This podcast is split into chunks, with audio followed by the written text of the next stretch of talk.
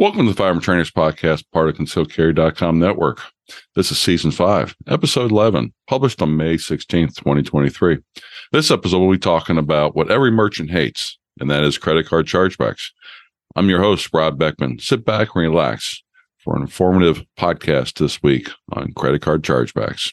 This episode is also brought to you by our friends at the FTA, the Firearm Trainers Association. Visit their website at ftaprotect.com learn more about their instructor coverage offer and their competitive pricing. All certified instructors can apply for FTA coverage. And remember, for listening to this podcast, you can get 10% off your policy by entering promo code FTP10 at checkout. This episode is brought to you by POM Pepper Spray. POM has been an innovator in pepper spray technologies for several generations and continues to deliver the best formula in the best delivery system. POM sells inert, water filled units for instructors to utilize in training scenarios to help students understand the delivery system and train for those defensive scenarios. POM is available in belt clip, keychain, and snap quick release systems. POM is the smallest half ounce personal carry unit available on the market. POM's flip top dispensing system raises the standard for performance and safety with the strongest legal formula in 10 seconds of continuous spray or 20 half second burst. Learn more and buy your unit at pompepperspray.com. We bring this podcast to support the industry, the Second Amendment, and most importantly, every firearm instructor in America that dedicates time and energy into making gun owners more knowledgeable. Today, we're joined by Graham, Paul, and Adam from Elite Merchant Solutions. Welcome, gentlemen. Thank you for taking time with your expertise to share with our audience. Thank you, Rob. Thanks for having us. Thank you. Thanks, Rob. Thanks for having us. Uh, Paul and Adam, you've been on before. Um, Graham, Graham hasn't, but can you give us a little bit of your background, and then we'll have Graham do a little bit about what he does at Elite uh, Merchant Solutions. Absolutely. So myself, well, I'm actually one of the partner owners of Elite Merchant Solutions. We've been in business for over 20, 22 years now, and uh, serving uh, pretty much all the communities, specializing in the 2A, and we have multiple um, relationships out there. And uh, we're we're happy to be on your show again, Rob. And uh, I'll let Adam and then kind of Graham introduce himself as well. Yes, sir. So um, my role is uh, running the sales crew over here. Um, title of director of sales. Been in the industry um, off and on for quite some time. Um, but as I mentioned before, big proponent on uh, uh, firearms and and the goodness of what they can do and um, you know, we're excited to be able to incorporate that with our day to day and people we work with. Okay. And Graham? Um, I've been here for um, almost 15 years now, year 15. Um, I handle all the back end operations and then find the solutions that will work best for everyone so we can all do business together. I mean, in the end, it's, um, I was going to say something cheesy like I make dreams happen. I don't. Um, I just I, I fix problems. operations kind of like that you know I've, yeah. I've found that out and anywhere you say operations that's what the that's what they deal with what? He's solution oriented. We call him the Oracle yeah. at the office. well, last time we, we had you guys on, we were talking about having um, you know, having a 2A proponent as your credit card processor because credit card processing becomes so critical for uh, any business at all uh, anymore. But now we want to go along, want to talk about a little bit more because I think one of the things where whenever I hear about credit cards from a vendor perspective, think about chargebacks. And that's one of those things to where, you know, that's kind of dangerous for a small business because if you're looking at sales going up by 10%, you could, if you don't handle yourself properly, you could lose 20% of sales simply by chargebacks because of how you handle them or you don't verify them properly, those types of things. So I guess my first question, to make sure that we're all on the same page and our listeners know what a chargeback is. Can you tell tell us what a chargeback is when we're talking about credit cards? Yeah, Graham. yeah, uh, chargeback is simply a dispute by the cardholder. Um, but it's more it's more than that. It's a dispute by the cardholder that their bank, the the bank that issued the credit card, accepts. So in order to do a chargeback, um, I have to call my bank and say, I don't know this card. I don't know the charge. This wasn't me. I swear and then the bank's going to take a look at it. They're going to send documentation out to the merchant's processing bank, not the merchant. The merchant is pretty hands off for the first third of the process. Uh, they'll send information over. There'll be an exchange of documentation, and then the issuing bank, my bank that holds my credit card, will decide, okay, this is either legit. We'll go ahead and file the dispute, or you you really sometimes you just have to pay for things. That's just how it works. And no, we're not going to accept it. So the chargeback in in itself is the dispute of the cardholder saying that this isn't me or I didn't like this or it didn't work right. Mm-hmm. Does the consumer always win for chargebacks? No. Um, so to be clear, chargebacks are definitely set up for the consumer to win almost every time because the issuing bank is the one pursuing it and their their consumer, their client is the cardholder. That being said, the merchants do have people on their end as well. Um, we would, in our case, it would be us. Uh, so no, uh, consumers don't always win. The merchants always have a fighting chance. There are some situations where, of course, they don't because they were absolutely in the wrong. They not only sold it and then threw it on the ground when they got the parking lot, they went and set it on fire just for fun. Uh, so that'd be a legitimate dispute. But it's for services rendered for things like that. There are methods of disputing that and say no um, service was provided. The cardholder is absolutely wrong. Uh, this is just an out and out lie. This is, we should have this money. Please give it back. Mm-hmm. Now, you talked about some of the reasons why they why they happen there. Um, are there other ones uh, besides somebody just going out in the parking lot and burning burning something to the ground? See now we, that's uh, that's uh, my default. That's the uh, I always you know we're going to go to setting on fire, kicking things, or you know whatever worst case scenario. But the most often chargebacks are because the cardholder simply didn't recognize the name on it. It's simply, I don't remember this place. I don't recall doing business with them. I'm pretty sure I never bought this. A lot of it is oftentimes just mistaken, not mistaken identity, but not recognizing or not remembering or oh crap uh, my wife saw this i wasn't supposed to buy this anymore um, or i told her i was going to stop by and i didn't really need to buy more ammo after all but here we are anyway. And uh, maybe I'll just have it shipped to my offices instead. No one will notice, but the card credit card bill goes to the house, and she definitely saw it. So it's it's usually the reasons are more benign. Hmm.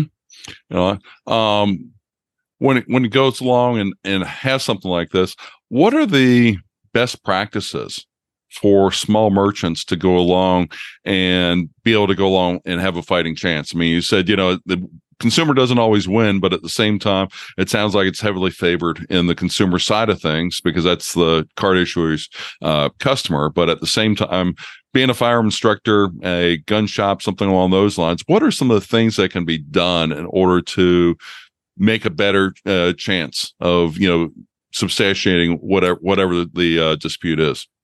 So, in a face-to-face environment, the best advice is always know your customer. So you're more than likely, especially in a smaller area, you're going to know who your customers are. You're going to know you're going to be dealing with them more than once. Uh, a one-off customer you've never seen before might be a little bit more suspicious. You might want to Visa and Mastercard to tell you you shouldn't ask for the ID. I would tell you, you do ask for the ID. If you don't recognize them, you don't you don't trust your gut feeling on this one. Ask for some more information. Get the additional information required.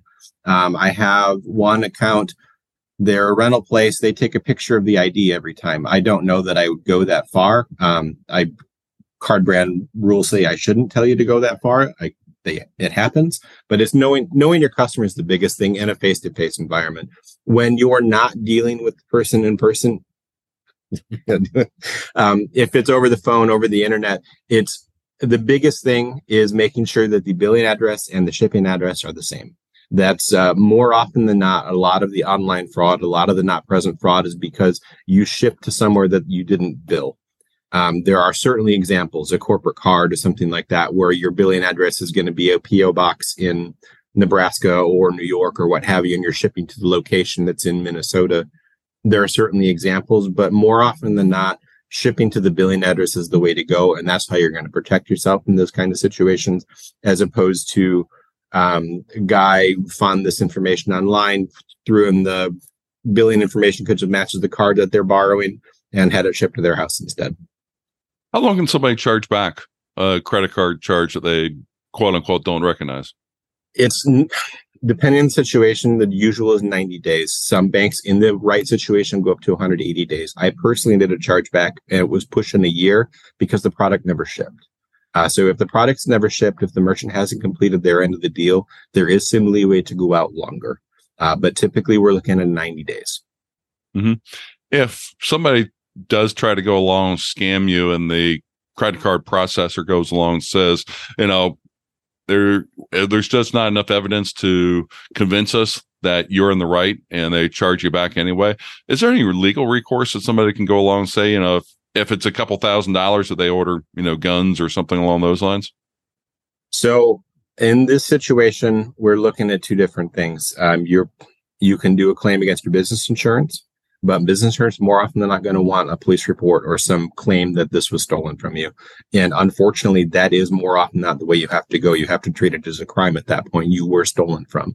There, a crime did occur, occur, and you need to go through the legal system for that. Your insurance is more than likely not going to even consider reimbursing you or getting involved without having that um, the legal paperwork filed on behalf of the the criminal action.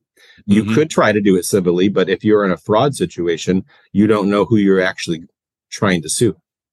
If the you know the if my grandmother had her card stolen and it was shipped to a guy in Baltimore, you're going to be left suing my grandmother because you don't actually know who the guy in Baltimore is.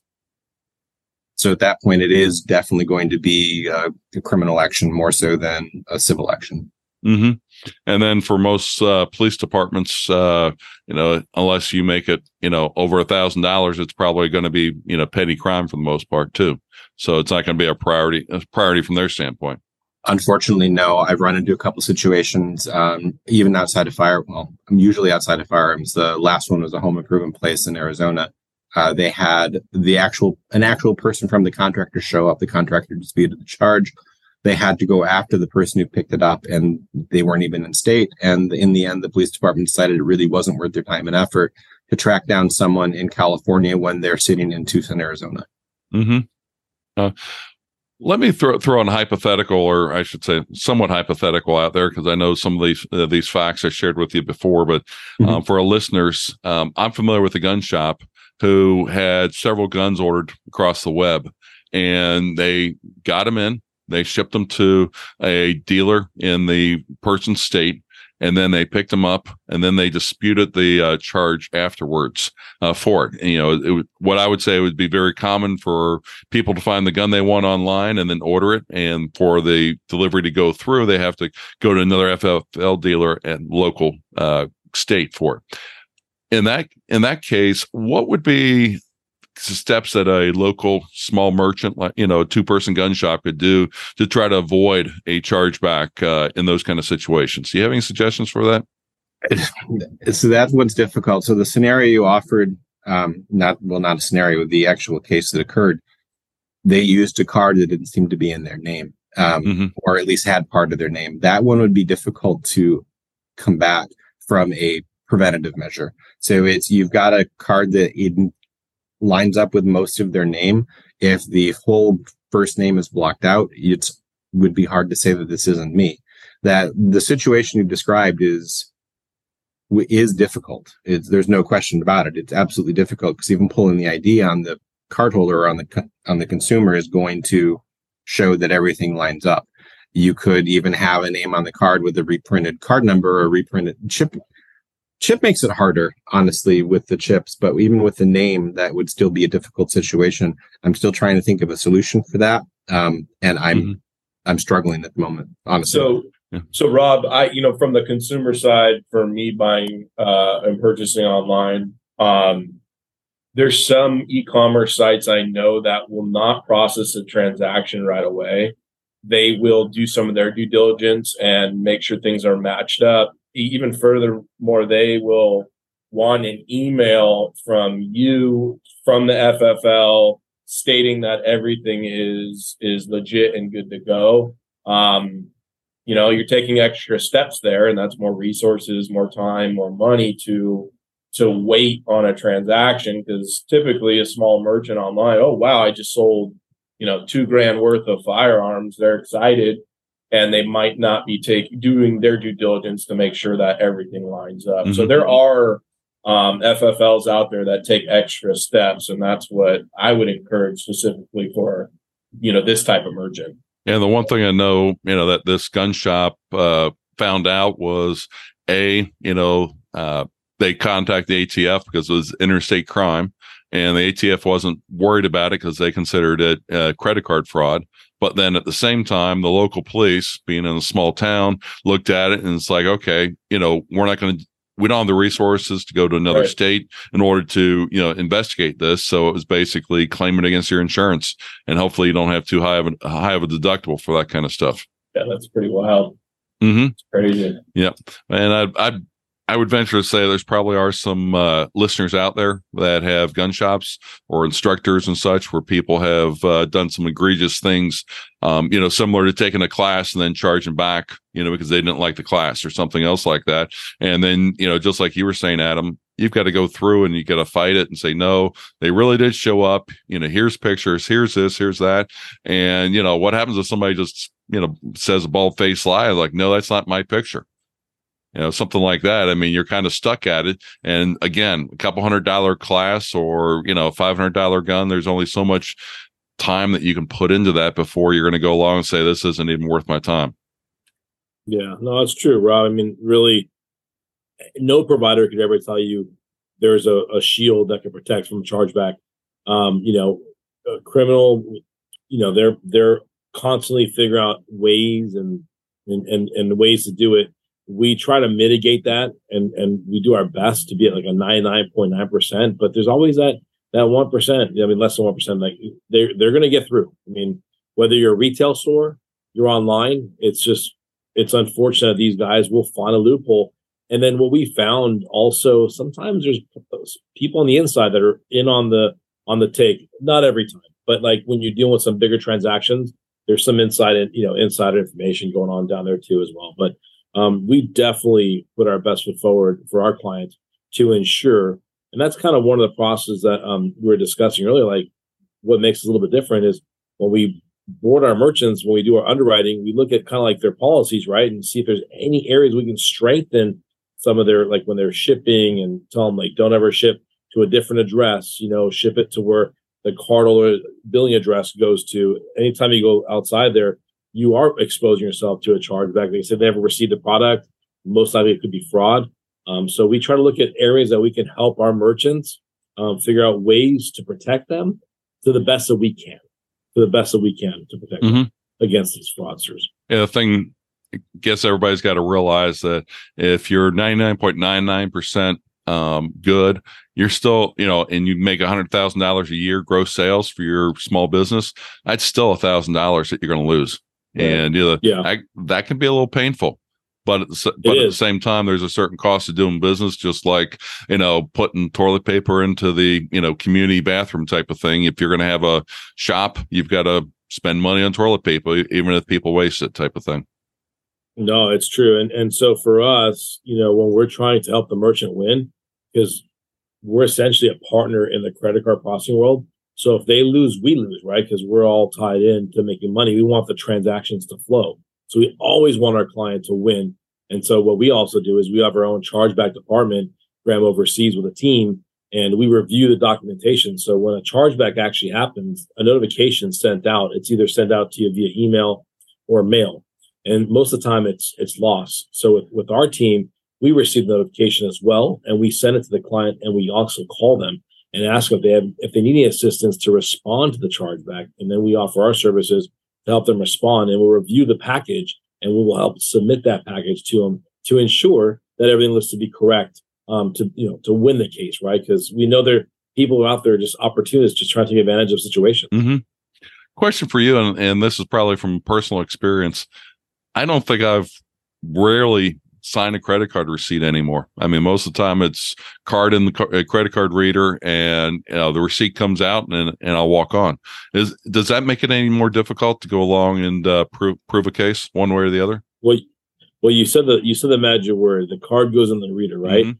And that's what kind of Graham alluded earlier. Um, when you have card not present versus card present. So today, every credit card now has that little metal chip. It's called EMV, Mhm. right? And so once you did that chip, that like guarantees that you actually are the rightful owner of the card. Now you could steal a credit card, and the chargebacks are harder. They actually put the chargebacks on the actual merchant to protect themselves against it, but really that that that chip is like no one else can duplicate your card. So that was the the one piece that really helped protect consumers and protect merchants against these fraudulent transactions.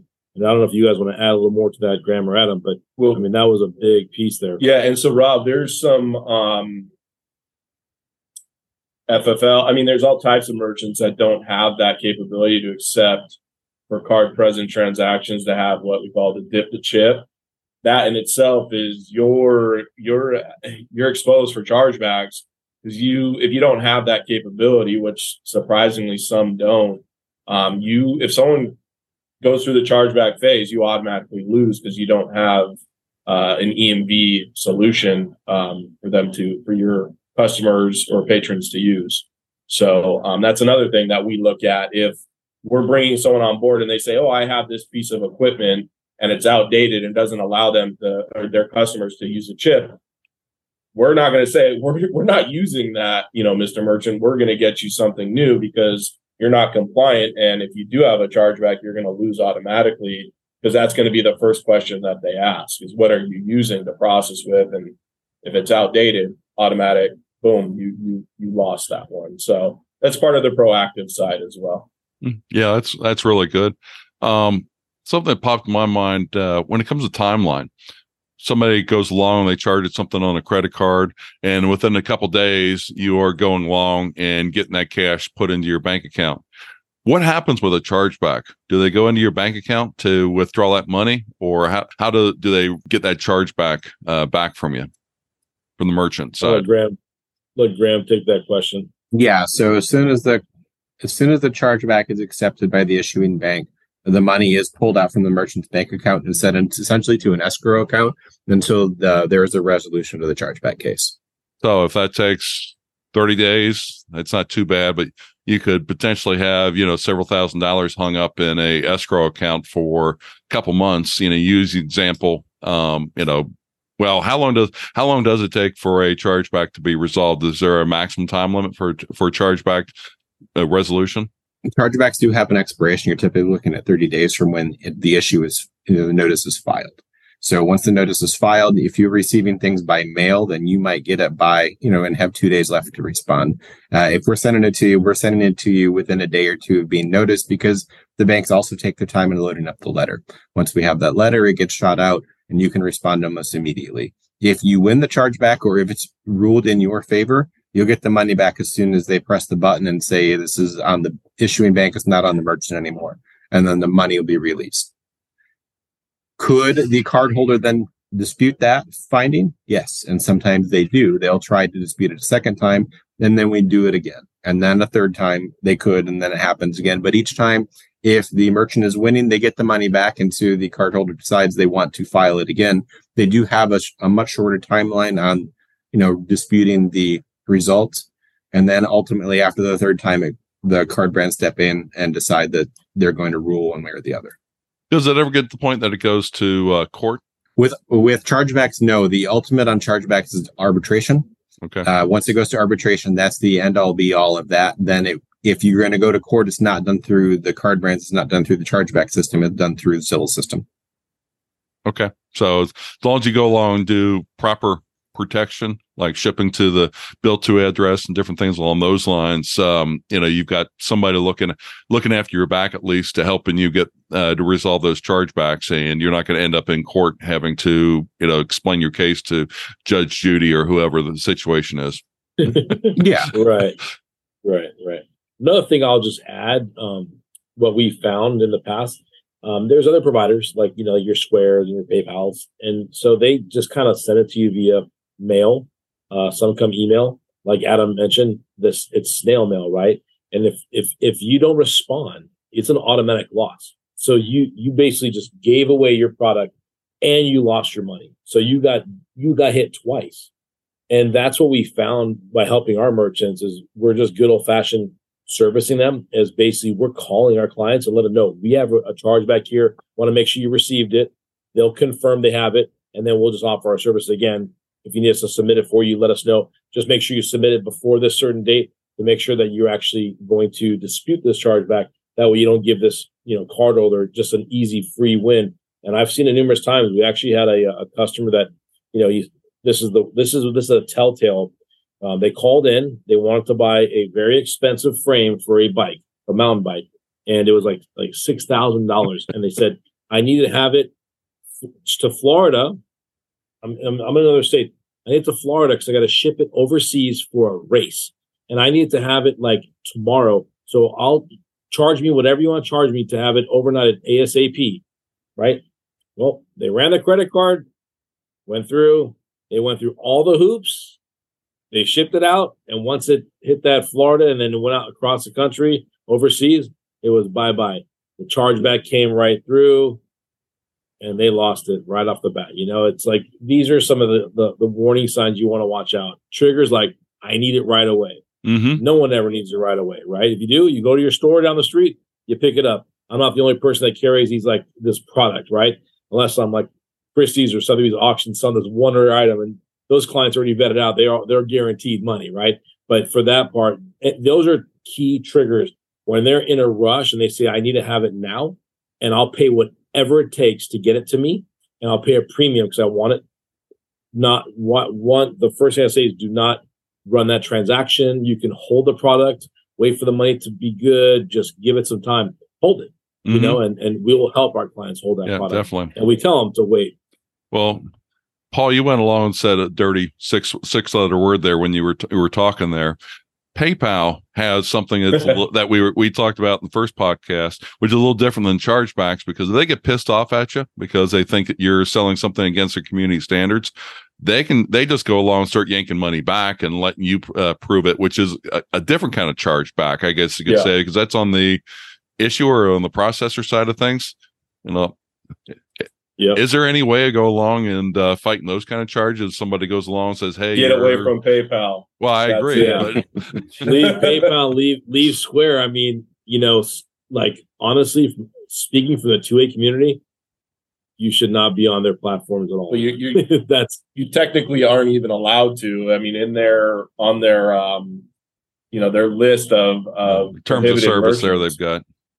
Yep. Right. Yeah.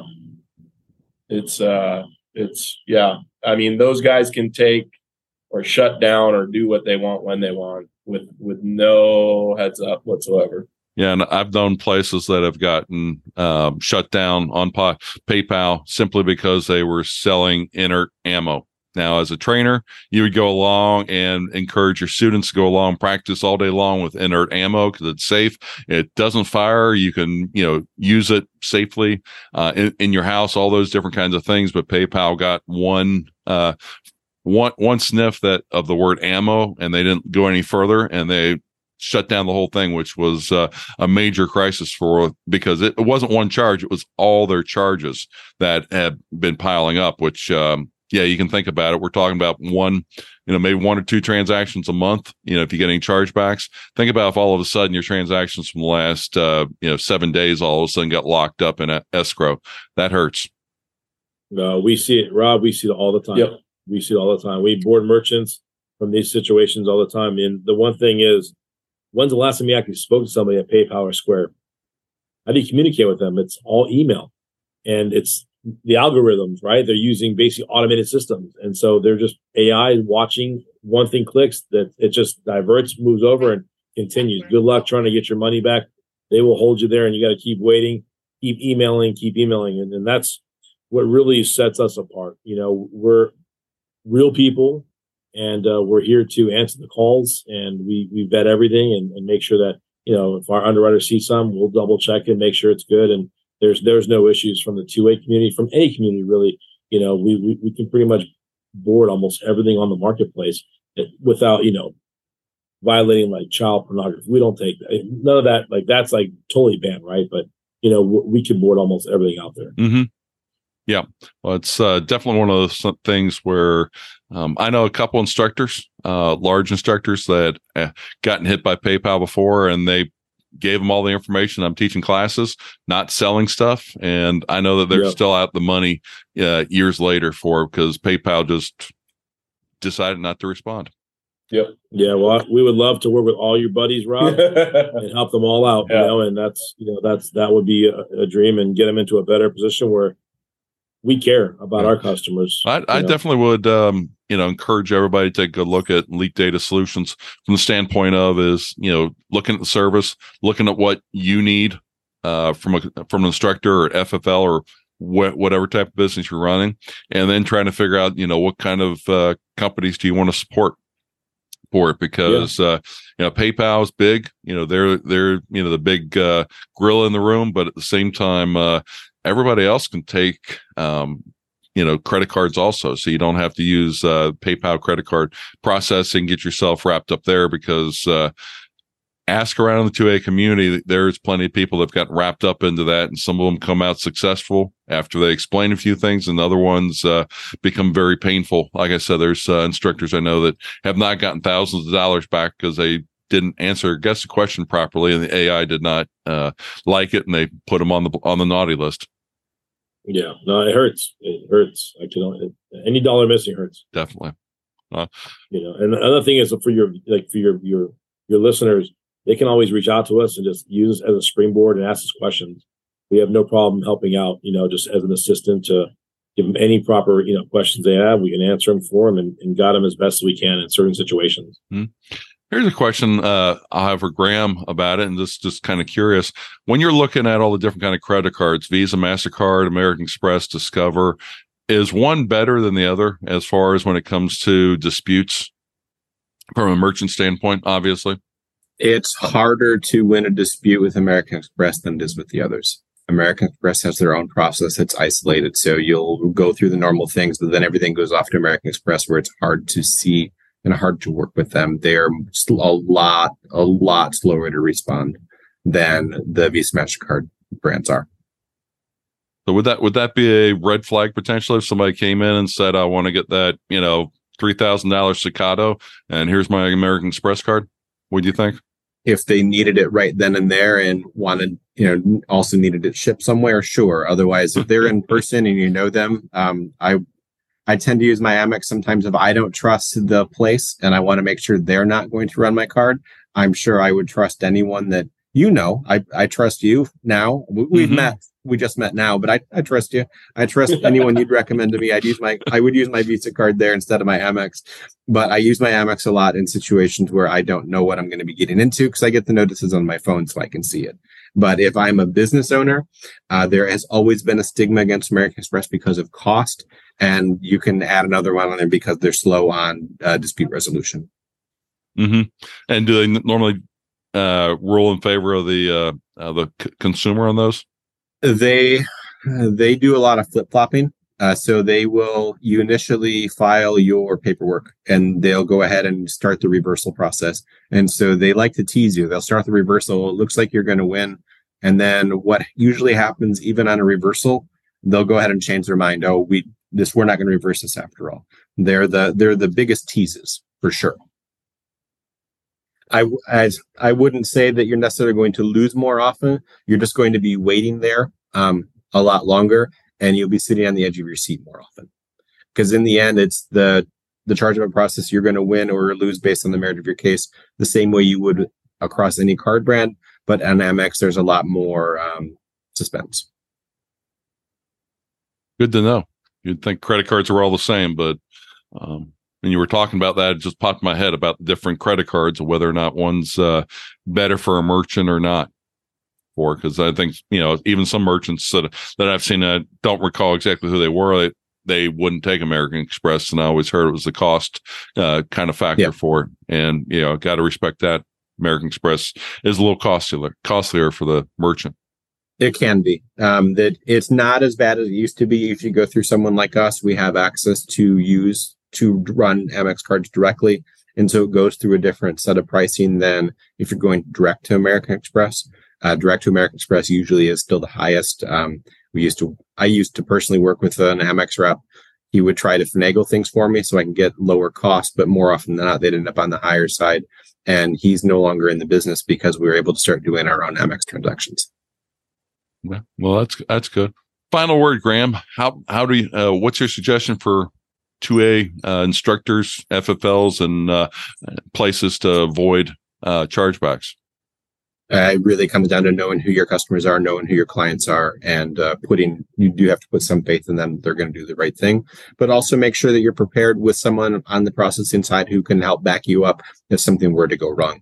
Uh, Square and PayPal aren't going to be there for you; they're just an email. Find someone who's a person. I'd say that we're uh, use us because I like us and I know us, but certainly there are other companies that are people as well. Just you know, we're better people. So in the end, know who they are, but have someone who's going to be in your corner. Well, you, you, I, th- I put a lot of credit in what you guys do because you're 2A advocates, you're you're shooters, you're things things along those lines, just like us. And as we've seen uh, too many times, there are some uh, people in the industry, especially in the financial industry, that like to go along and make carte blanche uh, decisions, and that yeah. has a rippling effect, especially if you're a small business and don't have an IT staff that can quickly switch you over to a new processor. If you aren't, you know, big enough to be able to go along and have a admin staff to go along work work through all the chargebacks or work through all the questions, do all those types of things, and at the same time, when you look at it from a cash flow perspective, that really really hurts small businesses because normally you don't have you know 180 days days of cash sitting in the bank just waiting for you to right. you know spend on payroll until the the chargebacks come. For sure. So definitely. Well, hey Adam, this question goes to you. What would you where would you recommend for uh, 2A people in the United States to go see and experience? What's a good location? So, I, you know, I was thinking, I'm a deep thinker, Rob, and uh, maybe I didn't know, I, I maybe I overthought this one, but I think with the 2A community or even people who aren't 2A friendly. There's misinterpretations of what the the what it's really about. Um, I went to a place as a kid called the Museum of Tolerance. Uh, it was called it's a Holocaust museum, and there was a lot of people who lost their lives because they couldn't fight back because they didn't have the the right that we have. So that's a place I would go to to really really think hard about the fact that we are, you know, lucky in this this country that we're able to, you know, the right to bear arms because those people didn't, and uh, six million people died because of that. So I don't know if that's the right answer for you, but that's what came to mind for me, man. No, that that's exactly kind of answer looking for because you know we've had guests on talking about you know place Civil War, Revolutionary War, training places, but at the same time, I think that's also one of those very um, thoughtful locations that if you go there and really think about it, um, you know, why could they get everybody Nazis get everybody loaded on the trains? Well, because they couldn't fight back. Nazis right. had the guns, and yep. you know people go along and say things like that couldn't happen here in the United States. And I sure hope it can never happen. But at the same time, what what did it take? It just took one person to go along, energize a segment of the population, and all of a sudden they started changing rules to where I'm the only one with a gun and you've got to give up all yours. And then look what happened a couple years later. Yep. Um, and it's not it's not going to look like that whenever it happens again. It's one of those things where you got to keep Eh, keep your eyes open and realize you know freedom can be very fleeting if you're not willing to go along stand up and say wait a minute this might sound good but it's taken away my freedom. Yes sir. So that's great. Well where can we find more information about our listeners who want to go along and contact you adam and such for information on elite data systems Yes, yeah, so merchant system. Sorry. There you go. A few spots. Um, my email is my first name, so Adam, and then the letter Y as in Young, and that's at elitedatacorp.com.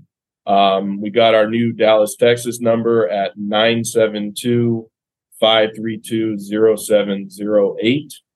And then they can, uh, anyone can ask for myself. And then uh, we do have our website, which is elitedatacorp.com. Check us out. Yes, I know a few people have already uh, called you, uh, yeah, listeners yeah. have and such, and that's really good to hear that you're able to uh, help out those those listeners for it and uh, encourage other listeners to check things out and see what it looks like for your business. Absolutely, we appreciate you uh, so, being an advocate for us. You know, it's been amazing. So we hope to uh, keep this ball rolling for sure. Sounds good. And I think uh, we might come up with some other topics about credit cards because firearms are, are great you know, put the sight front sights on the targets and press the trigger. But at the same time, you've got to be able to do the financial side of things, and that's uh, one of those critical pieces with with credit cards. They're not going away, so we've got to figure out how to go along and proper protect ourselves so that we don't get into financial harm. We're staying away from physical harm, but want to stay away from financial harm at the same time. So, Gentlemen, I appreciate your time today, and uh, hopefully our listeners really got a lot out of this because I know I did. I took a bunch of uh, various notes for how I'm going to be processing credit cards. Thank That's you, great. Rob. We appreciate yep. it. Thank you. Thank you, Rob, for your time. Have a good time, everybody. We'll see you. Stay safe. Take care. You take care. Bye bye. That's a wrap for this episode. And as much as I hope none of us ever have chargebacks on credit cards, you've got to be aware of those situations and be prepared for it just in case to have the best likelihood that you'll come out in favor of any decision for it. And I hope you'll share this with your other 2A friends that might need a credit card processor, might be having some chargeback issues, and they can be helped by this do you have a topic you'd like me to talk about or have somebody you'd like me to talk to about a topic? Email me your suggestions at ftp at concealedcarry.com. And don't forget the other Concealed Carry Network podcasts. You've got the original concealedcarry.com with Riley Bowman, and you also have the On Duty Off Duty podcast with Brian Eastridge, both of which have excellent information. Comes out every week. Also, don't forget about the Guardian Conference on September 15th through the 17th. We have a link in our show notes if you'd like to go there and find out more information for it. You can also let us know how you like the podcast by going to our website, firearmtrainerpodcast.com, and comment on the issues, or go to our Facebook page. We respond to all comments in a timely manner for it because we appreciate our listeners. Also, visit our sponsors. Firearm Trainers Association been with us for four years now, and they are at FTA Protect and are the premier instructor insurance in the industry. Remember, spend a lot of time getting trained, establishing your business, getting those first customers. Make sure you've got coverage for from FTA. And by using code FTP10 at checkout, you'll get 10% off on your policy. We bring this podcast support in the industry, the Second Amendment, and most importantly, every firearm instructor in America that dedicates time and energy into making gun owners more knowledgeable. Stay safe out there, everyone. Concealed Carry Inc. and ConcealedCarry.com strives to share helpful information and education about gun-related topics, training tips, and other things that may potentially have legal implications for its listeners. The information contained in this podcast is intended in good faith, but it is important to understand that laws vary from place to place, and we encourage listeners to seek local legal advice to understand laws that apply to them. Nothing in this podcast should be misconstrued as legal advice or counsel.